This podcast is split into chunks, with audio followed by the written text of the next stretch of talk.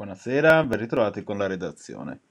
Da fine dicembre, nella bacheca social dei Maccabees, la scuola di pallacanestro della Yeshiva University,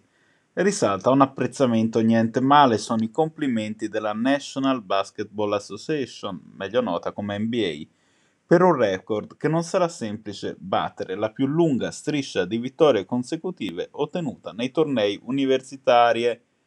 E poco importa che non si sia andato oltre la soglia di 50, il record, perché alla 51esima partita è arrivata la sconfitta. L'impresa del team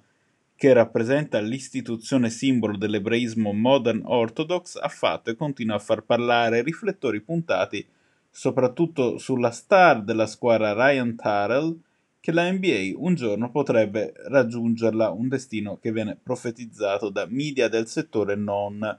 Intanto la scorsa settimana si è accontentato di entrare nella storia più modesta ma comunque non banale della sua squadra attuale eh, con un'altra prestazione in doppia cifra. Si è infatti attestato al vertice dei marcatori di ogni epoca con la casacca della Yeshiva University,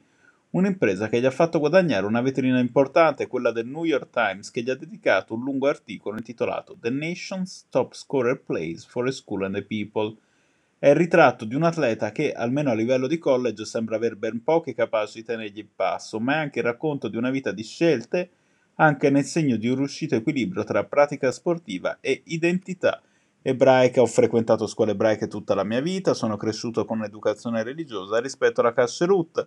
racconta Tarell al New York Times, una scala di valori che è intenzionato a difendere con determinazione al punto da avere rifiutato offerte da realtà ben più prestigiose che quell'equilibrio, conquistato con fatica, avrebbero rischiato di mandarlo in frantumi. I miei genitori sono rimasti quasi interdetti perché sono al corrente del mio sogno di fare carriera, ma io, ha spiegato Tarrell, voglio essere uno Jewish hero. Da lì la scelta della Yeshiva University cui sta regalando una vetrina mai sperimentata finora, almeno non in ambito di pallacanestro, un apporto decisivo anche per le motivazioni del resto della squadra.